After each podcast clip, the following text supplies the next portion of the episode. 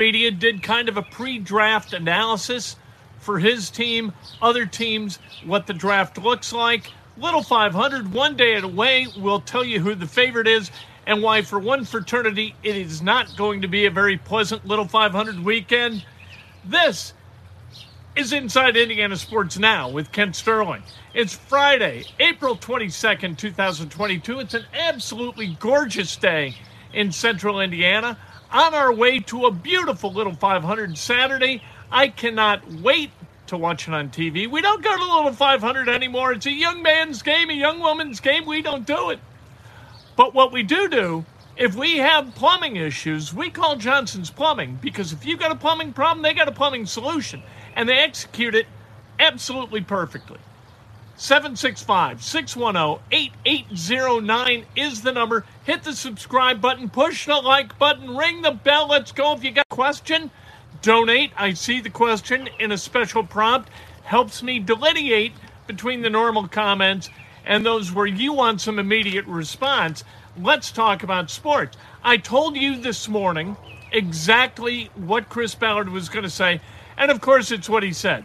Chris Ballard, number one, is a pretty honest guy. He's going to tell you what he can tell you. And that doesn't change from year to year to year. Back five years ago when he took the job, he said, We're going to build this thing from the inside out. He wasn't kidding. The draft is where this team is going to like find its foundational pieces, not in free agency. That hasn't changed. Nothing's changed. I that may mean that nothing's been learned right? But nothing has changed. By the way, the natural sound, the bubbling back here, obviously that's on the up and up. There are birds out and whatnot. And we do not pipe in false sound like they do at Augusta National. We don't do that. All right, here's what Chris Ballard had to say. First of all, he did not profess his love for T.Y. Hilton. He said, You know how I feel about T.Y. I think he can still play. That means that he is still willing to entertain whether TY should come or not. And he said that it's not based upon who they draft or whether they get a wide receiver or two wide receivers. That's not where this thing is. It's going to have to be between he and T.Y. Hilton. They're going to have to figure it out or not figure it out. I think T.Y.'s done. Concussion, neck issues, relentless injury problems the last two years. Can he put together 17 healthy games in a row? I don't think so. Plus, you look at last year. The first game that he played, four catches, 80 yards against the Texans, and it kind of looked like old TY. And then the bloom was off the rose. And from that point forward, for the rest of the season, his best game, most productive game, four catches, 51 yards. And I don't think it all had to do with Carson Wentz. I just don't. Uh, he says Wide receivers, you got to go get your own. Otherwise, you overpay. You want to get Adams, you know, you want to get Samuel, you you want to get a, a guy like Tyreek Hill. It's going to cost you upwards of $25 million uh, a season.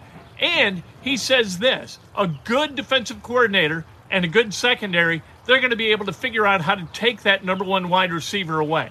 So why would you spend $25 million a year on a guy who can be taken away by a good secondary and a good DC, which is exactly what you're going to face in the postseason? Sure, a great wide receiver is going to raise all kinds of hell in the regulars, right? In those 17 regular season games. But you get to the playoffs, it's a different world, and it's a different world for college wide receivers, and that's why they are really, really tough to scout because college wide receivers they get very vanilla coverage. You know, you you don't get a whole lot of nuance within the defensive schematics. And the secondary obviously the guys in the secondary and, and even in a big conference like the SEC or a big conference like the Big Ten, you know what you got? You've got inferior or unpolished secondary guys. And so it's really, really hard to look at the college guys and see who projects to be really, really good in the pros, unless you see a guy who just checks all the boxes.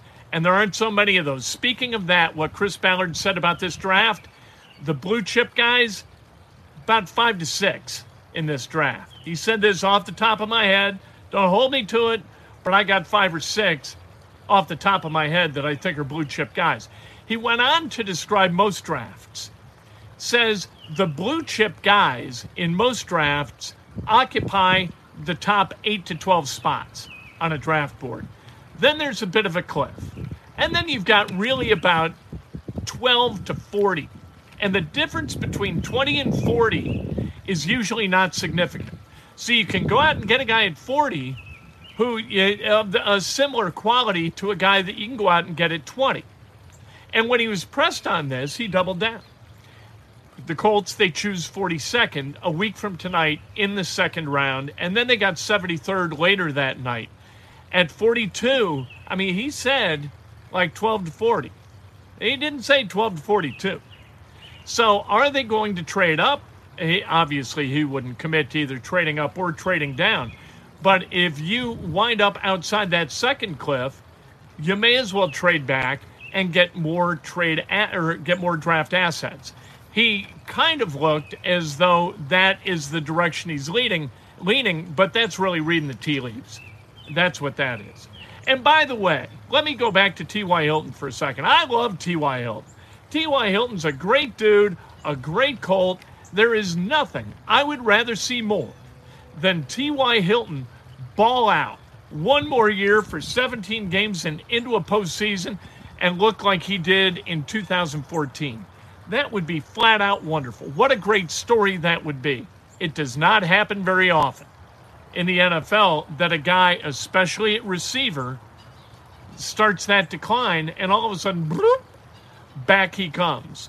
It doesn't happen very often. You need all of your tools sharpened to the highest level. You got to be 100% of really damn good in order to be kind of uh, productive at an elite level in the NFL. He said uh, Nyheim Hines is going to be more involved this year offensively he was talking about the weaponry for the Colts, and he said, you know, Pittman had a good year, but it's usually the third year of a receiver's career where he really gets his sea legs and really shows you who he is, plays to his potential. Last year was good, this year likely to be better. Nyheim Hines is a guy who is going to take a, a level up. He's going to take a step up in class because he's going to be utilized more. He said that seriously. You know, like, I'm telling you something. Um, he said that Mo Alie-Cox has never gone to the line of scrimmage and been featured. He's never been the guy. It's always been somebody else. And this year, he is going to be the guy more than he has been in the past. And Chris Ballard is really interesting, interested in seeing what that looks like. For those of you who think Mo Alie-Cox is drop city, right? I think he had a catch percentage of like 53% this year. High drop rate, especially for a tight end. The year before with Philip Rivers, he caught about 78% of the balls thrown to him. He was very productive year before last with Philip Rivers. I would assume because of who Matt Ryan is and how he has made how much money has this guy made tight ends in the past? Gobs and gobs and gobs of money. I think he's going to work really well with Mo Alie-Cox. I think Mo Alie-Cox is going to have a really good year. Tight end, that is a place where uh, Chris Ballard, he, he says that's really tough to scout, and it's really hard to get a guy who can do it all. You got your F tight ends, you got your Y tight ends. The F tight ends are kind of flankers, those guys. The Y tight ends staying in block. Jack Doyle could do both a little bit. You don't have guys in this draft who can necessarily do both. And the guys who can block, those Y guys, those are the more difficult to find. Jeremy Ruckert is one of those guys, and it sounded the way that Chris Ballard was talking about this that Jeremy Ruckert or a guy with his skill set is going to be somebody that the Colts pursue. They want a replacement for Jack Doyle. They are not looking for another Trav- Travis Kelce. They're not looking for George Kittles. They are, you know, not looking for Kyle Pitts. They're looking for a guy who can lay the wood in the run game and go catch a ball now and again. They're looking for Jack Doyle. So there you go. Um, you really need to have a strong conviction to move up. They moved up for Jonathan Taylor. This is what Chris Ballard said. He needs to be convinced that the guy they're moving up to get, because if you move up to get somebody, you're going to give up a pick down the road, right? If you're moving up, you have to be absolutely, utterly convinced that the guy you're getting is worth that investment. I don't see him trying. Are they going to trade it? You never know. Uh, situations present themselves. This is truly a general manager and a team that allows the draft to come to them. They make the decisions spontaneously. They prepare really, really well, but they make their decisions spontaneously. Interesting stuff today from Chris Ballard. ESPN ranked the Colts in the last decade as the 14th best team in the draft based upon career approximate value over expected. And you can kind of see in the way they rank these guys and the way the Colts have their uh, least successful and their most successful, you can see the difference in the quality of the draft, as though you needed this to be illustrated, between Ryan Grigson and Chris Ballard. And I'm going to do something that's unfair to uh, to Ryan Grigson. I'm not going to count 2012. All right. But 13 through 16, the draft wins for Grigson. Kerwynn Williams, a seventh rounder. Donte Moncrief, a uh, third rounder, although his that draft was so pathetic. Him being the the glistening gem of that draft tells you something. Denzel Good, seventh rounder in 15. Austin Blythe, a seventh rounder in 16, although Austin Blythe did his work elsewhere, primarily with the Rams. His worst picks, like you need me to tell you, Werner, Werner, Moncrief, or uh, Mewhort, D'Joun Smith, and TJ Green. A first, second, third, and second round pick. For Ballard, his best picks Walker, Leonard, Khari Willis, JT, Jonathan Taylor, and Kwity Paye. The worst, Quincy Wilson, Kemoko Turay, Ben Banogu, Windsor, and Odeyingbo, although Odeyingbo is a guy who didn't play early on in the season because of that surgically repaired Achilles, you're going to see more out of him this year. That also, according to Chris Ballard. So it's kind of the difference between these two, between Ballard and Grigson. The last four drafts for Grigson were god awful. His only wins were in the seventh round. The wins for Ballard have really been in the second round with uh, with Leonard and Jonathan Taylor. First round with Paye, although not very productive. That wasn't a good draft so far. Kwity Paye may take a step up in class. Dayo Odeyingbo may take a step up in class. All right, let's talk about the Little 500 for a minute because it's the world's greatest college weekend, although they call it something different now. But we know what that means. Bill Army Armstrong knew what that meant back in the day. Bill Army Armstrong I don't know what he had a glass full of as he told the riders to get on their Huffy Roadmaster bicycles or whatever the hell they were. But I don't think it was cranberry juice, or at least it was cranberry juice a little bit diluted. Uh, the favorites for the Little 500 tomorrow, 2 o'clock, by the way, at Bill Army Armstrong Stadium, the Phi Psis. I hope the Phi Psis win. My nephew's a Phi Psi. It'd be wonderful. Uh, Pi Kappa Alpha is not going to have a very good weekend. They were placed on a cease and desist order. They cannot host, attend, or participate in social events pending some sort of investigation for nefariousness. Look, here's the thing. At Indiana University, you got to kind of bend over backwards to get caught doing crazy stuff. So just don't bend over backwards, right? It's not that hard.